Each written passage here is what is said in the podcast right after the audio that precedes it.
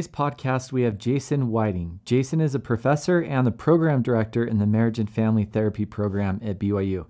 He's a licensed marriage and family therapist. He's also the author of Love Me True and Overcoming the Surprising Ways We Deceive in Relationships. His research is centered around unhealthy relationships.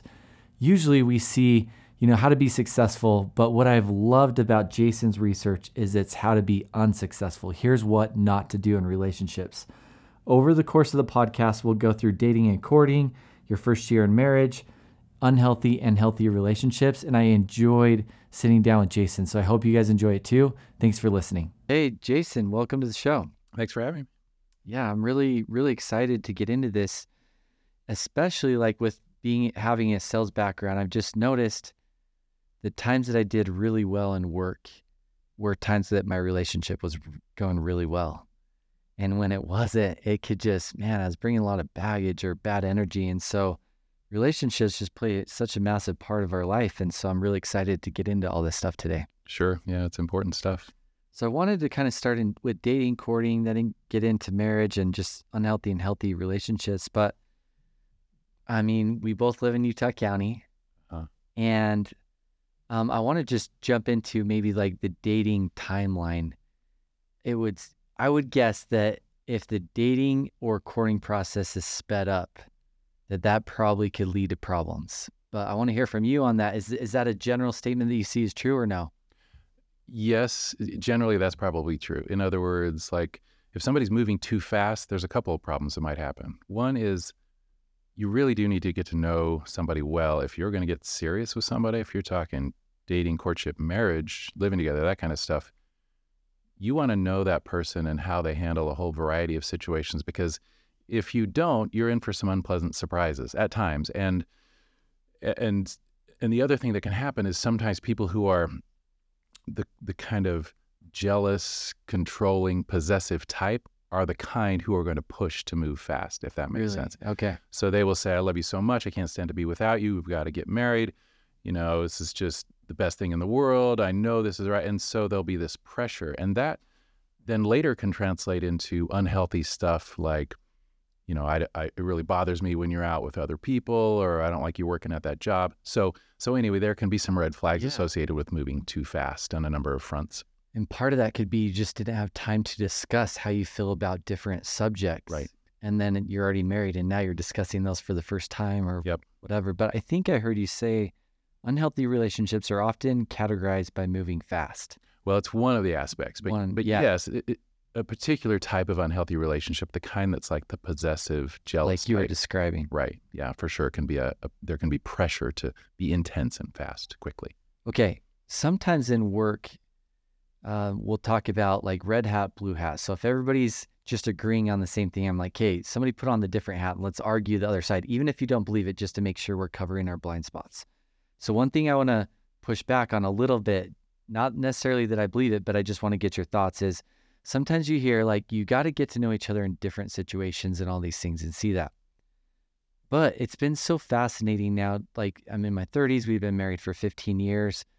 Since a lot of the people that we work with are in their 20s, they'll ask like, "What is important? Like, what should I be looking for in my partner?" And and sometimes they look more through a hobbies paradigm. Like, I like to rock climb, so I need to find a girl that can rock climb. Or, you know, it could be she needs to like to cook or this or that. And like over time, and I get that because I used to have some of those things too, or she's got to look a certain way or whatever.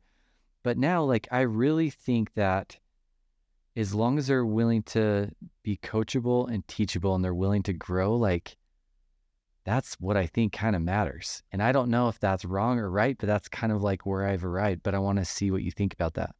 Yeah, I think you're right that sometimes people focus on surface stuff at first. They say, well, we both love to go mountain biking, so that's just what we do and we bond. And that's fine, that's great. Or we both love movies or we feel the same politically or whatever. Um, or we just, you know, have the hots for each other where there's all this physical attraction. And again, those are those are relevant, but they're not the they're probably not the deeper issues. And you talked about this idea of being open to learning. And that's pretty key in a relationship because um, if you're going to run into bumps in relationships, right? People have differences. And so one of the things that happens sometimes when um, people are dating is they don't see some of those differences come up until it gets more serious, like even into marriage, when the differences come up in how they spend money, Sure. how they raise their kids, yeah. how they navigate sex, or stuff like that, where there's always just going to be differences. People are just different people. Yeah. So then the question comes up can they each talk through those in a civil, mature way? And you talked about like being coachable. Um, coaching's maybe not the right metaphor. In, in other words, it might be more just like, can I hear feedback from my spouse? Can I, can I Sure. hear her when she says, Yeah. that really bothered me when you said that, or that bothered me when you left this thing on the floor and I had just cleaned up, or it hurt my feeling. You know, can I can I hear that and talk it through and say, I didn't realize that. I'm sorry. That that's helpful feedback for me. Yeah. Or do I get defensive and I say, well, you're you're not so great either, or you you think you know you always have to have your way, or why is it, why do you have to be so selfish? If I get defensive and aggressive and attacking while dealing with differences, that's an important issue. Like Yes. how one handles conflict and differences. And I wasn't using uh, coachable, meaning one spouse coaching the other. I just meant it in a way of like, hey, if you go out to this seminar and you learn best practices Sure. on relationship skills or uh, financial skills or parenting skills, like you're just not stuck that you can continue to learn Sure. from various sources. And to me, I know in my relationship, that's just been the biggest thing is because I look at what I knew when I was 20 and my interests and my hobbies and views on life completely different than when I was 30. Totally. And I'm sure it's going to be completely different when I'm 40 Yeah. and then even evolve again. And so I'm like, man, I don't know if this is a dark thought, but I'm like, it's actually surprising that so many people stay married. Because Yeah, who, who you easy. are when you're like your 20s, mid 20s, whenever people get married, it's like you're going to change so Right. much as humans over the years. I'm like, it's actually really remarkable. Yeah. And so what I take from that is like the ability to grow and evolve and learn. There's a really um, impactful book that I had in my life called Mindset by Carol Dweck.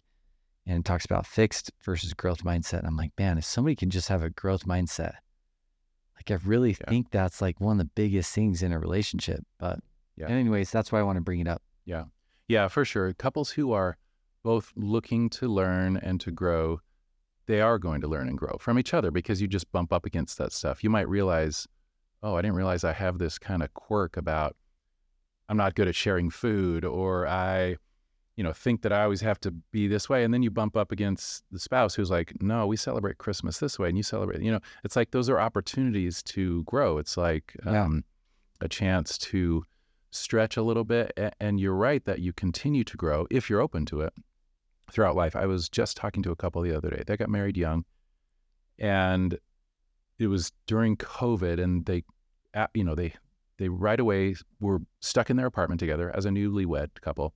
They weren't doing the fun things that they had done when they were dating, like outdoorsy stuff. Yeah. And then they started coming up into all these problems. And one of the things happened with the husband. He's like, man, I used to be hanging out with my friends and having fun. And now I'm just here, this married guy.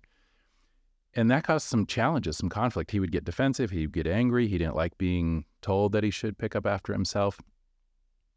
And now, a couple years into it, he's realizing I've got to change to this more growth mindset. I've got to say, look, I'm a man now. I, I'm not a teenager. I've got to be responsible. I've got to be open to meeting my wife's needs. I've got to put my dishes away when I do, you know, things like that, that he's saying that's an adjustment.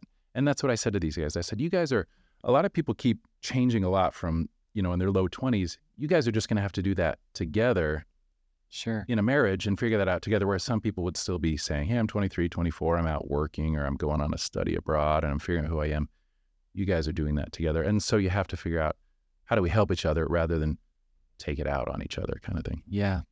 It's interesting because I'm like, at least how I felt, I'm like, I didn't even know who I was yet. Sure. Like I'd only been out of high school and like you haven't worked a lot of jobs, you haven't lived a lot of places, you haven't I don't know, it's just so interesting, you know? Yep. You're learning who you are. And so I think the the characteristics are are what can be so powerful moving Right. forward versus like your interests or current views or different things. Um, what do you think about um, your heart versus your mind in making a decision on a partner? Yeah, I talk about this a little bit in- in some things that I've written in my book, but we have these different sides of ourselves. We have our emotions, our intuitive side, our heart. You know, it might be like I'm just really into this person. I really find myself wanting to come back and hang out with this person. That's kind of how it was actually when I was dating my wife. I, I couldn't really figure out logically what was clicking, but I knew that I just kept wanting to go back and hang out. Yeah.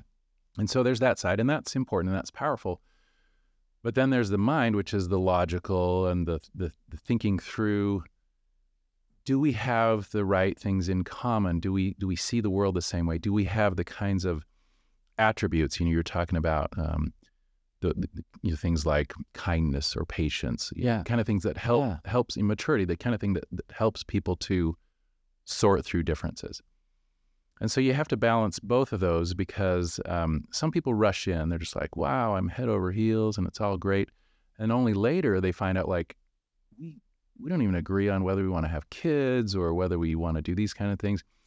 Or he or she handles this in a way that I'm really not comfortable with. Like, so that's the kind of balance going back and forth between, you know, being smart about it, but also, yeah, going with some intuition and the brain and the body have kind of these algorithms that we aren't even really aware of that help us decide whether we we click and we're attracted to somebody, whether there's chemistry. We use words like that.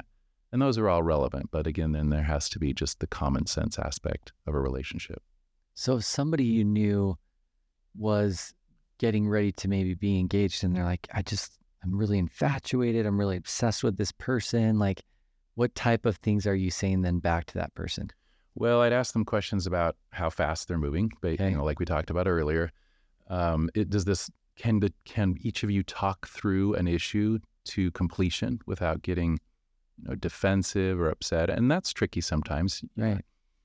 because people are sensitive, and um, we all have those differences, and we all have our own little issues that we get um, triggered by. Uh, so I would ask about have you spent enough time to know how they handle stress? Have you talked about their life goals? Have you gotten to know them and their family and how they treat them and others? Um, I, those kinds of things to help me know whether that person, whether that couple has had the, the time to spend on these things and has, have, have uh, experienced these different venues, you know, these different areas where they've, you know, talked through um, just the important stuff in life. But let, let's go deeper on one of those because, again, back to the growth mindsets, like anything can be learned, right? And how would you draw the line between, I would guess that a lot of people in their 20s, like talking through a problem, like you just said, they might be horrible at it because they've never lived with somebody. They've never dated somebody for a long period of time, or they've had to work through like financial issues or talk about sex for the first time or talk about substance abuse or whatever, right? Yeah. And so I could see somebody being like, yeah, we suck at it. But do they suck at it because they've never done it? Yeah. Or is it the chemistry? Or like, how could you differentiate there? Yeah, and if they if they suck at it, if they're bad, then are they willing to reach out and get some help? Are they willing to go read a book on marriage? Are they willing Yeah. to go to like a pre-marriage That's class? kind of the growth. yeah, aspect, exactly. right? There, there's a ton of resources. There are good premarital classes out there. For example, you can get them at, at BYU. You can go to therapy. You can read a book, and and you're right. It's common. A lot of people. I was I was just talking to a couple yesterday, and they I was asking them about their families that they came from. They've had some marital issues, some struggles, and I said, "Tell me about each of the way your parents handled things." And it, pretty quickly, it became aware that they didn't have good examples. One was just like my parents just yelled at each other, and I never saw them be affectionate. That's a tough that's a tough model to start with. For sure. And then, so if you didn't get that as an example, if that's not your default, how are you going to learn that? Can you help each other learn that? Can you go you know, reach out for resources? Can you listen to some podcasts and work on it? Because when you get stressed, you're probably going to go to that angry, immature place if that's what you've seen. Yeah. I would guess most people probably mimic what they saw growing up. It's easy to do it. Not everybody does it. And some people kind of consciously say, man, I'm never going to be like my dad was or my mom Oh, yeah. was. But then what do they do instead? And sometimes they've figured it out, but sometimes they haven't. And like I said, there's uh, there are resources. There's classes at you know at BYU. There's classes at other universities, and uh, there's ways to learn, just like there is with any skill. But again, the question is, are you willing Yeah. to learn it, or do you just double down and say, "Well, this is how I am, and I'm not changing"? Because that does not lead to healthy relationships. One of the questions that I was excited to ask you about is the topic of uh, just getting your family and close friends' input on the relationship. Mm. And the reason why I think this is a fascinating question is because I look back at my time when I was dating, and pretty much any blind date I ever got set up on was just horrible. I'm like, I'm never doing this. You know, like friends or family, they just maybe friends knew a little bit more, but but I will say, almost every relationship that I personally know where there's been divorced or really bad breakup, you talk to the family or friends, and they're like, "We knew it. We could have told them there was all these red flags Yeah. that just weren't good together." It's like, man, I my observation in- in my life personally has been like family and close friends have been really accurate on identifying a problematic relationship, but I don't know if they've ever been that good at Mhm. like creating what they want. But what's your thoughts on that? Yeah, it's a real tricky one because I think you're right that a lot of outsiders or people that are close to people in unhealthy relationships see it and they're concerned, right? I, you get those calls where like, what do I do when my daughter's in this relationship with this guy and he's controlling and he doesn't let her work and he always wants to know where she is and you know sees those red flags. But if you try to pressure somebody and tell them you got to get out of there, that often doesn't Pushes the other way it- it- sometimes. It, can, and then the other person, the controlling person, might be like, "Yeah, see your family." And they isolate the Yep. family and yep. it's one of the common Yeah. techniques. So better to ask good questions and say, "Look, I'm seeing some things that I'm having a hard time with. Help me understand. Yeah. You know what's going on there. How are you feeling?" Um, there, I've been involved in some research projects where we've talked to couples who've been in like even unhealthy or abusive relationships, and and and we you know we ask them what helps you to change, and often it wasn't helpful to go to friends, family, or even ecclesiastical leaders or doctors because they would just say, "Oh, you got to get out of there." That's not usually that helpful because they already know there's some concerns, but there's just so many of these other either love is blind kind of things, and it's just so heady and exciting, or it's harder to get out of these things than you think it is, and this person's going to make it difficult. So anyway, all I'm saying is it's easy for an outsider to kind of say, "Oh, I see the problems." It's harder to then be helpful and know what to do about it. Yeah. Something that's kind of interesting is I'm not an avid hunter, but I've I've gone hunting throughout my life. And deer and elk, for example, it's it is so hard to get really close to them. I mean, when you you go with people that do archery, it's you have to get a lot closer than rifle, and it it's a whole different ball game to get that close. They're just so smart and they're so aware of every little thing. Now, when they're in mating season, they're just not thinking at Mm. all logically. And I mean, they'll walk right past you. They'll go right past cars. Like they got one thing on their mind, you Yeah. know? And it's interesting when I started to learn about that and see it firsthand hunting, I'm like, man, people are kind of like this too, where I've known people that are, they're really intelligent, really emotional intelligent. Like they could see a situation and be like, or a relationship, this is why that one didn't work out and this and this. But then they'll get in relationship where they are infatuated and it's like, dude, they would totally see the red red flags here if it was somebody else, else, but yeah. because they're in it, they're just like blinded by all these things. Yeah. And so I've wondered like what causes that cuz we're we're kind of similar as humans I I think and I don't know what causes that. Well, yeah, we are biological creatures, just like those deer and elk. and Yeah. we are wired hard to be attracted to, you know, a mate. And so, whether that's physical attraction or emotional attraction, and it sometimes can be emotional or physical neediness too, right? And people get lonely, they get lustful, whatever it is, and they get fired up. And um, those, you said something about how you know, the animals don't think the same. They're careless. And that's right. I mean, people do the same thing. They don't think the same. It's uh, people start, the brain literally changes a little bit when you shift into pursuit mode. And especially that's true with things like lust. Um, certain doors close and others open in the brain that you shift into, I'm going after that thing. And I don't really think about other stuff. Yeah. But it's similar to like emotional stuff, like I talked about controlling relationships. If somebody comes at me and they're flattering me and they're telling me how great I am and how beautiful and, and, you know they can't be without me, that's pretty heady stuff for most people, right? yeah. And if I'm young and immature, um, there are a lot of people who are going to be like, "Wow, you know, who can resist that?" Yeah. So those are the kind of things that get people t- in uh, trouble at times. Yeah. Well, you gave great advice, which is just asking really careful or caring and loving questions to make them think. Because I'm sure we can all relate to somebody that we know that is just got those blinders on. They're locked in and they're Mhm. just going deep in this relationship. And everybody's like, dude, he's a total dirtbag. Like, how can they not see it or she or whatever, you know? And so um, I think we can relate to that there. Um, what about the question of far as far as like sometimes people are like, you just know.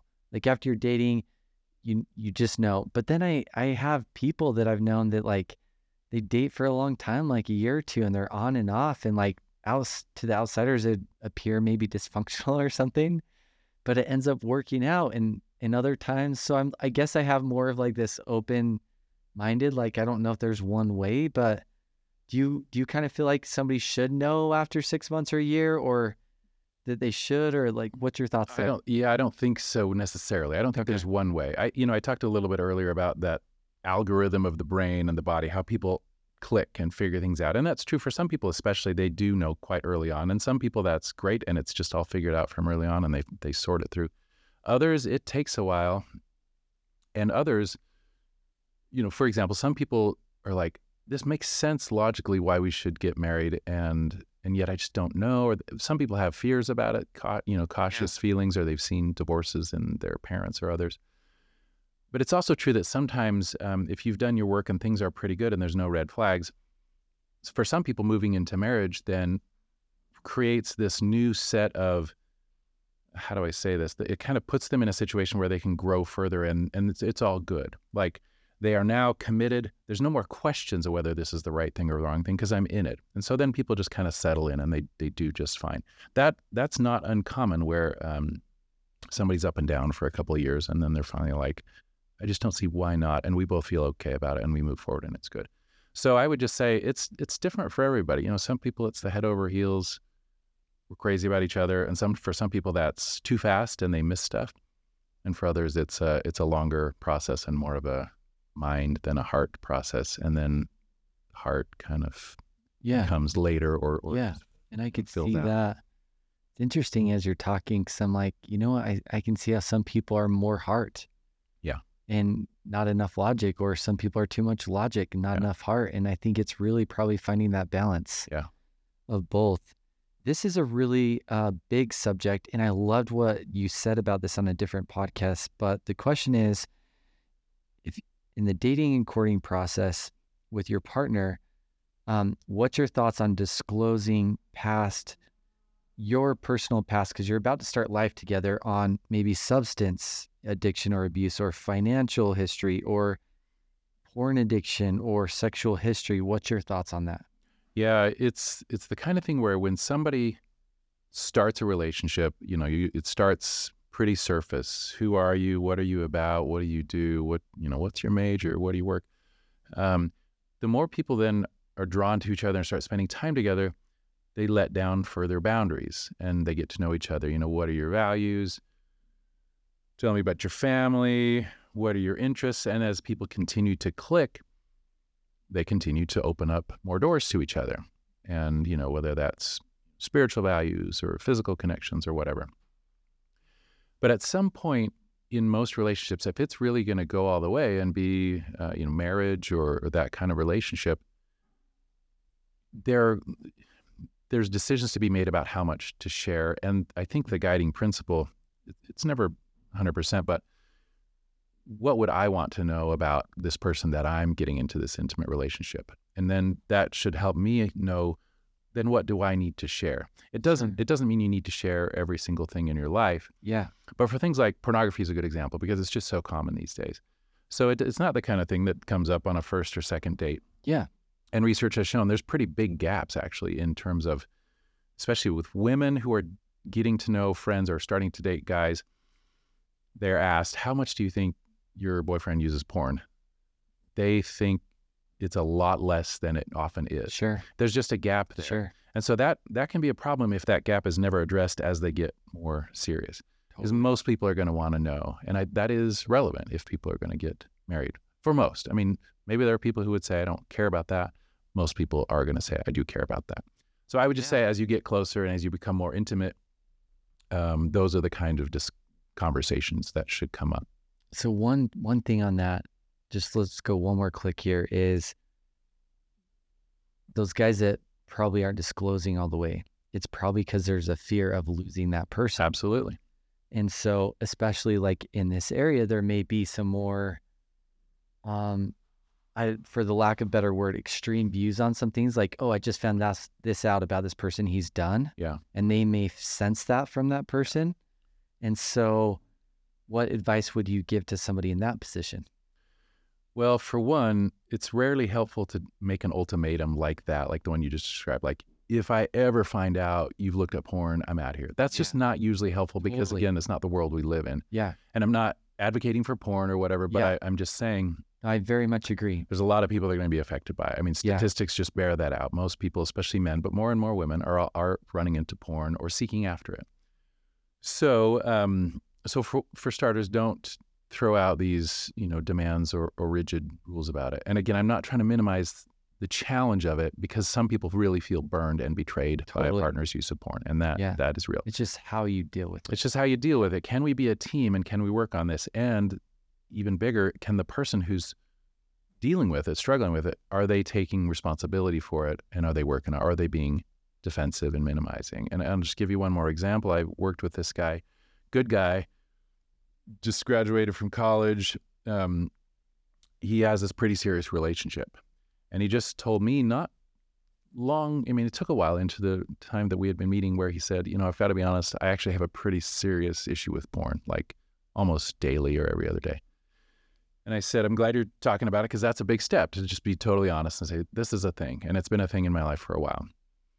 And I said, the, the more serious you get with this woman, and it sounds like it's a healthy relationship, and they haven't talked about this yet, then there's going to need to be a conversation at some point. But it it's better to have a conversation where you're saying, I've had this thing and I've had this struggle, but I'm in a better place with it and I'm really working on it and I'm going to groups and I'm dealing with, you know, it's it's a it's a thing that I've worked on and I take responsibility for it. That's a better conversation than the one if you have to say, this is a daily or every other day thing for me and I don't know what to do about it. Like those are two different kinds of conversations, but what that means is that I'm inviting him to step up and say, it's time. It's time for you to just take this seriously, get it under control. And then I think you guys can work on it together. Because if you're not working on it, I would have some pretty big hesitations if I were her getting into Yeah, marriage. and that's what I was going to ask is where where's that line at what point where you would advise like if it was your daughter dating somebody and he disclosed that where you're like ah Yeah. I don't know this may be too much here Yeah, I would say similar. If if he discloses it, he says, "Look, I, it's it's not something. I, it's not consistent with who I am. It's not what I want to be doing. Therefore, I am going into groups, or I have you know set up these accountability kinds of things. And so I'm I really feel like I'm in a pretty good place with it. Then I would say, great. If you're working on that and you guys feel comfortable together, then I think you're in a good place. Because you know, marriages, and I, I have a couple married kids, and you know they they just have to kind of work on those things in their own marriages and step up. But if they're all working on, you know, their lives and the, you know, the conflicts and the differences that they have, yeah that's great. If they're not, if they're defensive about them, then that's not a great sign. I love what you said though and I think it's just so so cool uh, about just asking the question of hey I've had this problem or I've had this history or whatever would you like to know about it Yeah. and I think that's the whole key right there is that you're just offering and then it's kind of up to both people like how detailed you go from there but in general I think prevention is a lot easier than cure Yeah. and I think if someone would want to know and they were to get married or move in or whatever and they find out later I can see where that can cause big problems because now it's new news to them on Right. the issue but now they're also maybe dealing with trust Right. and trust is a huge thing and so It's tough to grow back too. yeah, I just think that question, just like, hey, you're you're being upfront, and then I um I just really liked your viewpoint on that. Yeah. That's cool. Yeah. Yeah. If somebody's serious and they're like, I really love you and I see us together long term, we should probably talk a little more about, you know, I had a serious boyfriend in high school or I in Yeah. college this. What questions do you have about that? Or what what should we know? Like you're right. That's a better conversation to have than five years into marriage, like, wait, you had this sexual relationship with this person, I never knew about it. That's just better to have it figured out up front. Totally. Um, how important do you personally feel that faith or religious views are for both people to have the same views going into marriage? Yeah, it is one of those things for most people, that's pretty important. For some, not so much. And so again, that's just another conversation to have. There are, you know, there are faiths that are more of a we're all in and this is what we do and this is how I raise my kids. And if that's the case, you're going to want to talk about that and probably be as congruent as you can. You know, it's it's kind of like one of those things you, you're never going to be fully on the same page, even if you're of the exact same faith. Sure. But the closer you are in most big issues, the easier time you'll have of it. So I think that's an early conversation to have as well. Yeah, I think you bring up a good point because even if you are the same faith, you might have different levels of Yeah. dedication towards that. So I don't does it mean? really, yeah, how do you enact it? Yeah. I don't really view it as like you are or you aren't because even if you are, I just view it as one big slider. Yeah. You know, and it's kind of interesting. But I was looking at some data on the estimated median age of Americans uh, at the time of wedding. So from 1998 to 2021, and the average age of getting married for male and female is just going up. Mm-hmm. I think it was 26 years old for a male, uh, 1998, and 25 for a female. And now it's at 30 and 28 at the time of 2021. So it spanned, you know, three to four years over the last 20 years. Um, what's your thoughts on that? I think there's a combination of a lot of cultural things. One is that people are um, sort of anxious about the whole level of commitment that it, that's involved in a relationship, and some of that's justified, like we talked about. You should be thoughtful and careful. Some of that is probably over anxiety at times, um, and I certainly see that at times with people being like, "I just don't know if he or she is perfect," and I'm waiting, and people wait and wait and wait, and and you and if if that's your version that you're so anxious about exact fit, you're going to have a hard time because you'll never find an exact fit. Sure. So there's that. There's kind of the stress of just we're aware of relationships and how hard they're. There also, I think, is um, a culture these days of just a lot of challenges and negative influences and social media and other stuff that kind of slows people down a little bit. There's there's more stress and anxiety just generally in the world, and so you hear this phrase like of adulting or it takes longer to kind of grow up these days. Like people in their 20s are sometimes still Yeah. back and forth at home or or dropping out of college and then getting back into it. it's maybe less clear cut than it used to be a few decades ago in terms of when you do, when you're 18 you do this, when you're 23 you do this, when you're 26 you're doing this. It's just kind of messier, uh, and some of that is just cultural stress. There's a lot of addictive kind of things out there, pornography, video games, things that kind of get in the way sometimes of growing up. The if the economy is up and down, you know what I mean, just stuff Yeah. like that. So I, I just think the norms have shifted a little bit that way. Kind of transitioning into to marriage, in particularly the first year of marriage. What's happening in the first year of marriage compared to somebody that's been married 10, 20 years? And do you have a different advice set or like foundational things that somebody should be really going through in their first year or two compared to if they've been married for a while? Well, hopefully, in a healthy situation, they've already gotten to know each other well and they kind of are ready to make a transition into marriage. If they haven't, there's going to be some bumps there where they're just figuring out, wait, this is what it's like, or this is how you spend money, or this is how, you know, what, how you spend your time, or you still want to be hanging out with your bro friends all the time, but I thought we were married. So there's- some, some of those kind of bumps that happen Yeah. early on. Compared to later marriage, though, in healthy situations, people sort through that stuff in their first few years and they start to learn that balance of independence versus interdependence. You know, let's let's plan on a date every week, but then if you want to go out to your book club or go rock climbing with your friends, we balance that. And people become they kind of figure it out. They get closer in that sense over time. They they become a little more at ease with each other. They um there's sort of this sense of letting things go that don't really matter that healthy couples get better at. Uh, you know, in other words, he's just having a bad day. It's not about me. I'm not going to worry about it. I'll just give him some space and we'll talk tomorrow. Like like couples that have been around for a few years are typically better at that kind of thing if they've worked on it and if they've kind of just gotten to know each other and been flexible. Yeah. So, the- you know, the less healthy couples they they kind of get annoyed with and become they kind of develop bad habits of just like saying rude things or becoming defensive and then that can sometimes kind of harden into uh, annoyed roommates as opposed to a closer couple. So again it just depends on how the level of willingness of both partners.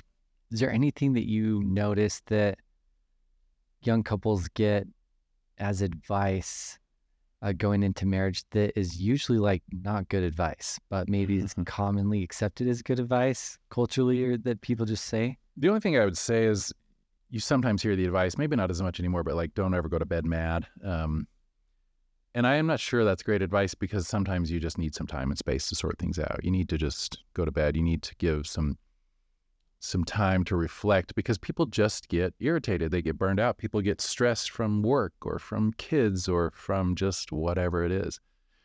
And then they start to take it out on each other, or they can, and they look Yeah. at each other, and one person does something small and the other person snaps. It's not really fair because it's not really about the other person, or maybe a little bit of it is, but most of it's just about one person's bad day.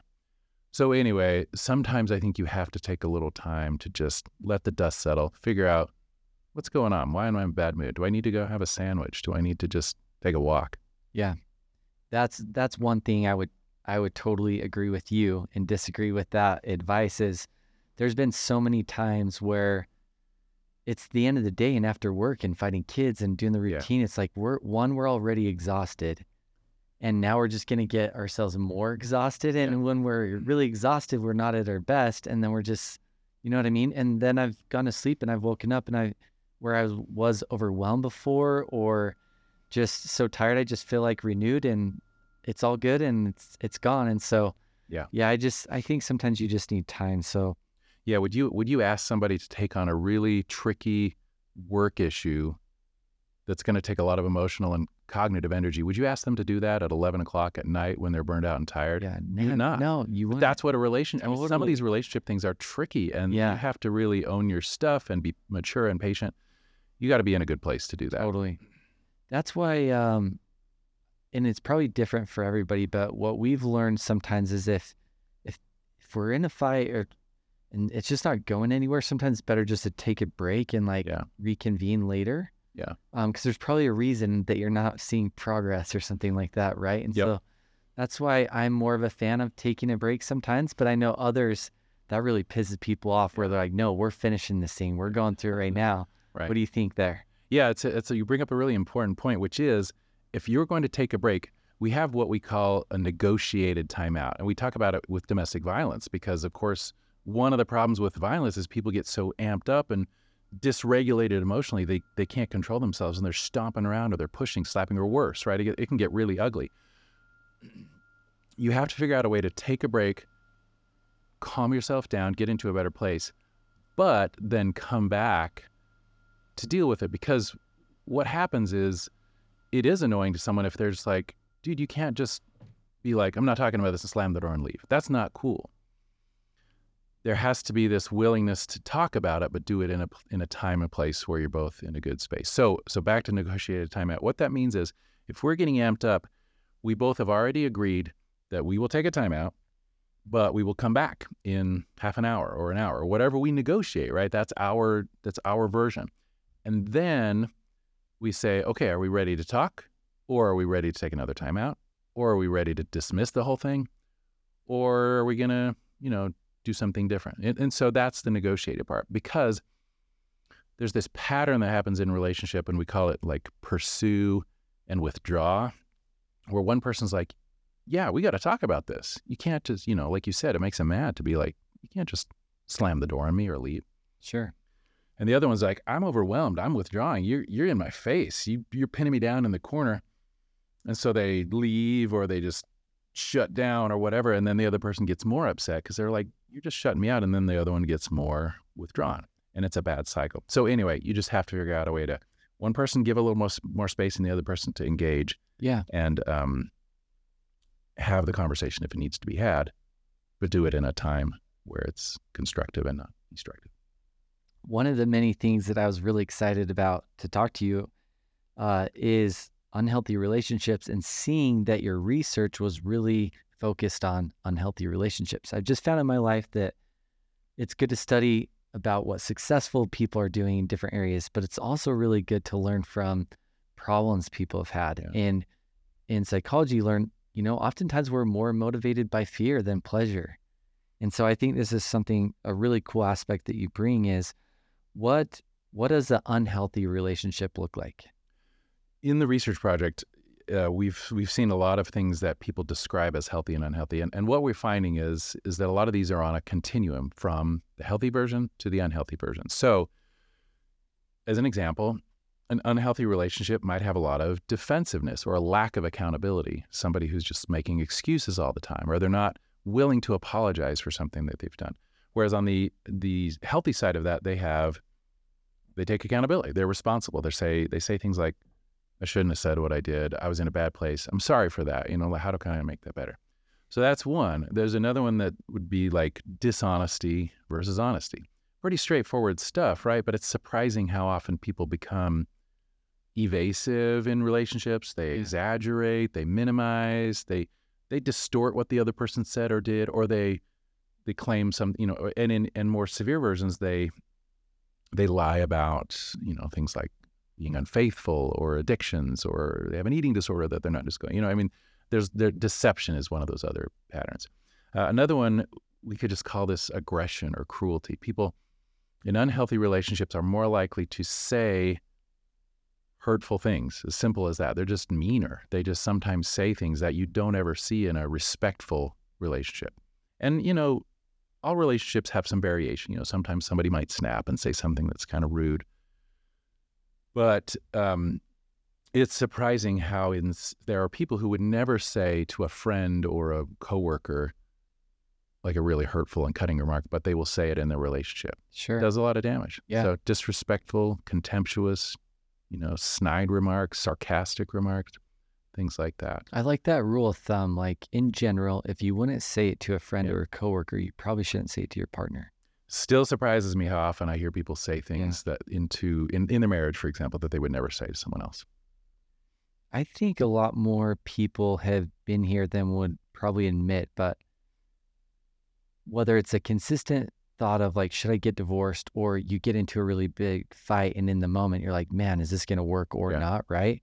And so for you, what has been your advice on where's the line to, okay, it's actually better if this couple figures out how to part versus to figure it out and stay together?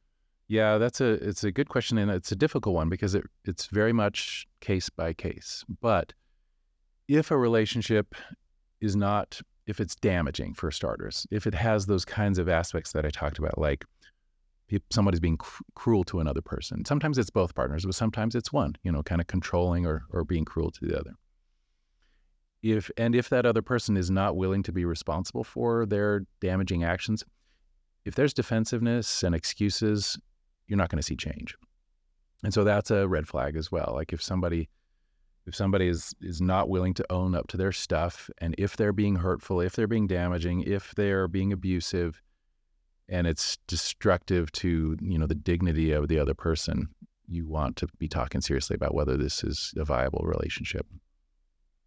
And i've seen those kinds of relationships change but to change an unhealthy and abusive relationship it's going to take a lot of work and a lot of accountability and you want to see that over time.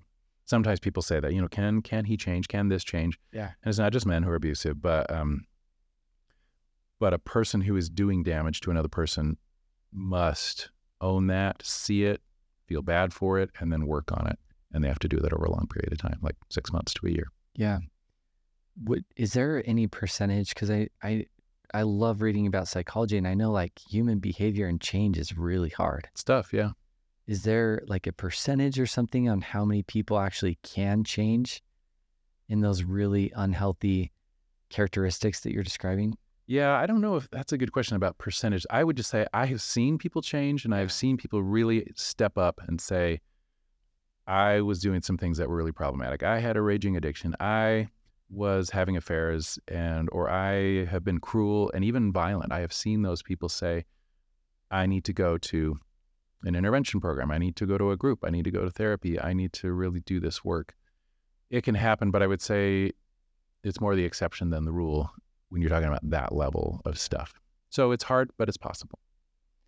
And a lot of what we're talking about in in unhealthy relationships is conflict and different kinds of conflict. Yeah.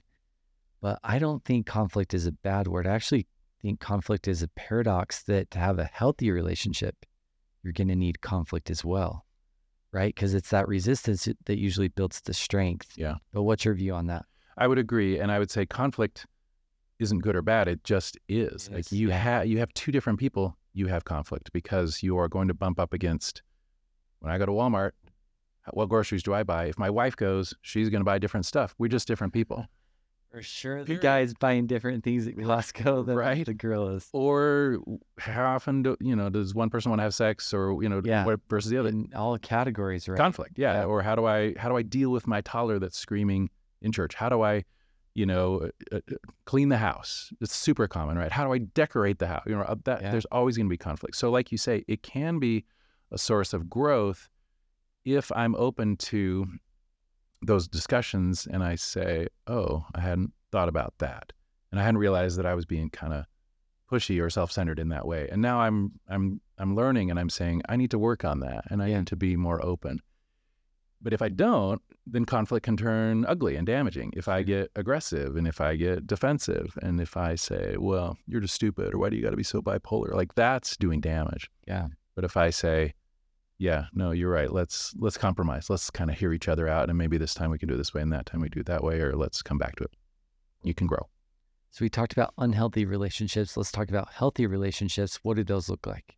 kind of those things I was saying earlier, which is the opposite of you know the, the defensiveness. Somebody that's accountable, somebody that's mature, somebody that's honest.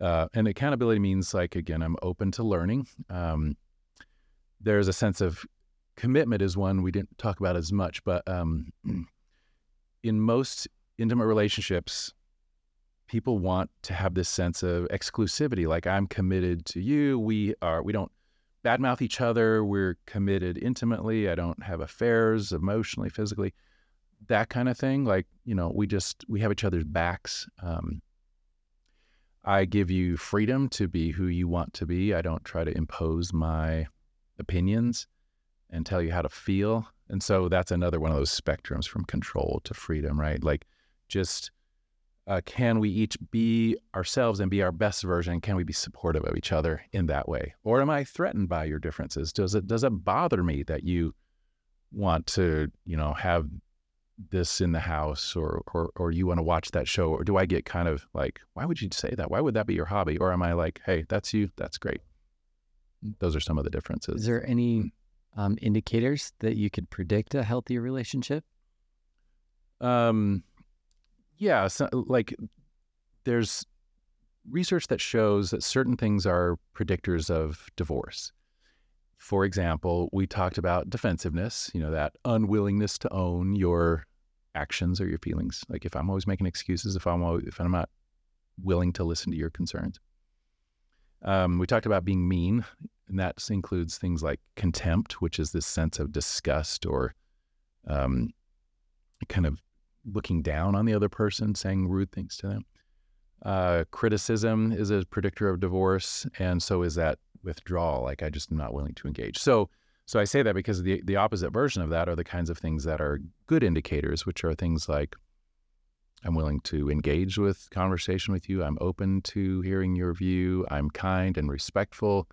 I give you freedom. Those are all some of the good indicators that Yeah. you would look for. What about, because I thought this was pretty fascinating, but the Gottman ratio. Yeah. I feel like that could be a good rule of thumb that somebody could take away from the podcast right away of Yeah. What is my ratio? And what the ratio is, there should be five positive interactions for every one negative interaction. And it, if that ratio is there, that's a healthy relationship. it's healthy. It's certainly important. Got some some of the stuff I was just mentioning was, were things from Gottman's research, Yeah. where he has watched the people that survive relationships and those that don't. But yeah, Gottman also found that the relationships that survive have at least five good things going on for every one bad thing, and that's not always easy to quantify because you can have one bad thing, and if it's a really bad thing, it might override everything else. If there's some big affair or if somebody you know, is physically abusive if somebody's putting those kind of bad things into a relationship, you can have a lot of other good things, and that's a that's too bad of a bad thing. But in general, yeah, there's got to be we enjoy each other, we're hanging out, we're having fun together, we're connecting emotionally, physically, and then sometimes we bump up against these annoyances or these challenges. But if those are less often than the good things, at least by a ratio Yeah. of five to one, you're probably going to be okay. But you need to be getting those good things into your relationship, and that's another takeaway is you know, I was just talking to a couple the other day, and they they've worked through some tough stuff, including some infidelity and some other things. They're at a good place, but they're just kind of flat. And I said, "Are you guys having fun together like you used to when you were a new new couple?" And they said, "That's a good question. We used to be kind of adventurous, and we would, you know, go camping or climbing." And I said, "You can't just have a relationship that's based on talking about the relationship. And that's kind of what they do a lot. They have a lot of these heavy conversations like how are we doing it? And that's not surprising given the stuff they've come through, but I Sure. but I said you've got to also get back to the place where you're just enjoying being around each other and you're, you know, you're at ease with each other. You're going and doing something fun together, you're dating and you're not talking about concerns or just even the relationship at all. Yeah. Yeah, that's that's really interesting. Uh, I think it's helpful for two reasons. One, sometimes I've spoke with people that that I work with, and they're like, "Hey, we had this really bad fight," and it's like, there's probably no way to avoid conflict. I mean, to come together and to work through finances and sex and kids and religion and work, like there's Mhm. just some big stuff. It's a lot. Like, there's going to be some fights. And on the other side, though, if somebody was having five bad interactions for every one good at interaction, they could probably say, look, this isn't healthy. You got to start looking for some help here. Yep. Right. Yep, agreed. Um, okay. One, one thing I want to ask about is what's the best way to communicate if you're feeling hurt and you need to express your truth on how you feel, but you're also, you don't want to offend. Yeah. It's important because that does happen, right? We get we get times where we feel unheard or we feel frustrated or we feel like something happened that really bugs us.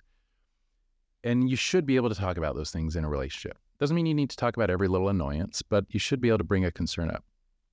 This there's a there's a Gottman thing here too that he found, which is he calls it the soft startup, which means if I want to bring a concern in, I need to do it in a soft way and say, "There's something I want to talk to you about. I love you. I, I don't want this to be a, I don't want us to fight. I just want us to be able to talk this through. That's a different startup than coming in and saying, I'm just so freaking annoyed with you these days and you're selfish, Sure. blah, blah, blah. You know, whatever. If Sure. you coming in with guns blazing, instantly people's defenses go up. Physiologically, they get, you know, wired, their heart rate goes up. So, so that's one thing is just to kind of set it up in a good way. Another thing is to be open and honest about your experience of it as opposed to being blaming and name calling. Like there's another interesting research project where a guy studied just the conversations that happen between spouses. And he said there's one word, the more it comes up, the less healthy the relationship. And the word is you right? This, because when people are saying, you did this, you are so annoying, you never think about me, those are those That's are really those are blaming statements. Those are kind of aggressive statements. Better to say, I have felt hurt. I've I was concerned when we had talked about how our kid needs to eat healthier, and then I heard you downstairs giving giving him sodas and cookies behind my back. That bothered me. Like that's a different thing than to be like, you are so you don't care about me. You know that you know those are different kinds of statements, Yeah. and, and the difference is a little bit subtle, but it makes Yeah. makes a big uh, difference. That's cool. That's a tangible tool. Yeah. focus on I instead of you. I, Yep. I really like that. I thought this would be helpful to say, look, here's some habits that I can see that successful couples are doing. And here's some habits that I can see that unsuccessful couples are doing. Is there any that you can identify on either way? Maybe more than a tool, but like a habit that they consistently do over and over and over. I would go back to a lot of the things we've talked about in terms of the healthy versus unhealthy characteristics. Healthy couples, for starters, healthy couples are respectful as opposed to just snide and rude. They're honest uh, and and they are you know saying what's accurate. They're trying to be accurate when they interact together.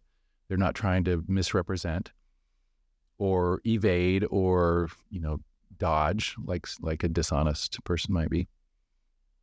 They are responding to each other positively it's a, it's another uh, Gottman has a lot of these little things that he's found. He he calls them bids, which are the healthy couples respond to the other person when one says something that is just what he calls a bid, which it might be as simple as like, "Wow, it's a nice day today."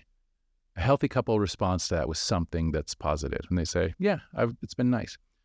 Unhealthy couples sometimes ignore it, or they are sort of like, "Well, duh," you know, they say things that are a little bit rude or just ignoring And there's a big difference between couples that survive and those that don't. It's like a 90% couples that are doing well, about 90% of their bids are responded to in a positive way. And again, these are just little things, but you kind of see some people are just naturally better at this. Either they had better examples or just interpersonally they're they're pretty good at just being kind. My wife is really good about this kind of thing. You know, she'll just when she sees me, she's friendly, saying, "Hey, honey," you know, just friendly things. And couples that don't survive, only about 30% of their bids are responded to in a positive way. There's a lot of ignoring or just sort of maybe an eye roll or just they're just dinking around on their phone or they say something obnoxious. So there has to be just all these little positive connectors that make a relationship strong. There's just like thousands of these little threads that connect people together. Yeah. In closing, just one more question. I was reading this report and it was the reasons that caused divorce. And this report had money at the top. Is the question's kind of twofold. Do you see money being one of the bigger ones? And then two would be what are maybe the top two or three subjects that cause the most conflict? Yeah. I would say a couple of things on that. It's not the money that's causing the divorce, although I know it, it feels that way and it's framed that way. It's that money is a is an area where everybody's going to have differences. And so it's easy to get kind of sideways with each other about the differences with money because it's a it's a high intensity topic. How you use money symbolizes a whole lot of other things, your values, your priorities, what you, you know, what you agree on. So so I would say it comes back to those areas like money, um, sex, housework, parenting, you will hear those come up a lot in reports like the one you just mentioned. And that the reason is simply just because those are the areas where people had, tend to have a lot of differences. And that those are the areas that people have a harder time working through those differences. But again, if people can be respectful and if they can hear each other out, they're going to be okay. If they get disrespectful and snide and defensive, that's where money is causing a, yeah. a problem for sure. Yeah. Cool. Well, Jason, thanks so much for coming on. There's some really cool tips and tricks I'm excited to implement too that I, I hadn't heard before. So thank you. Yeah, my pleasure. It's good to, good to hear what you guys are doing here. This is good work. Cool. Thank you.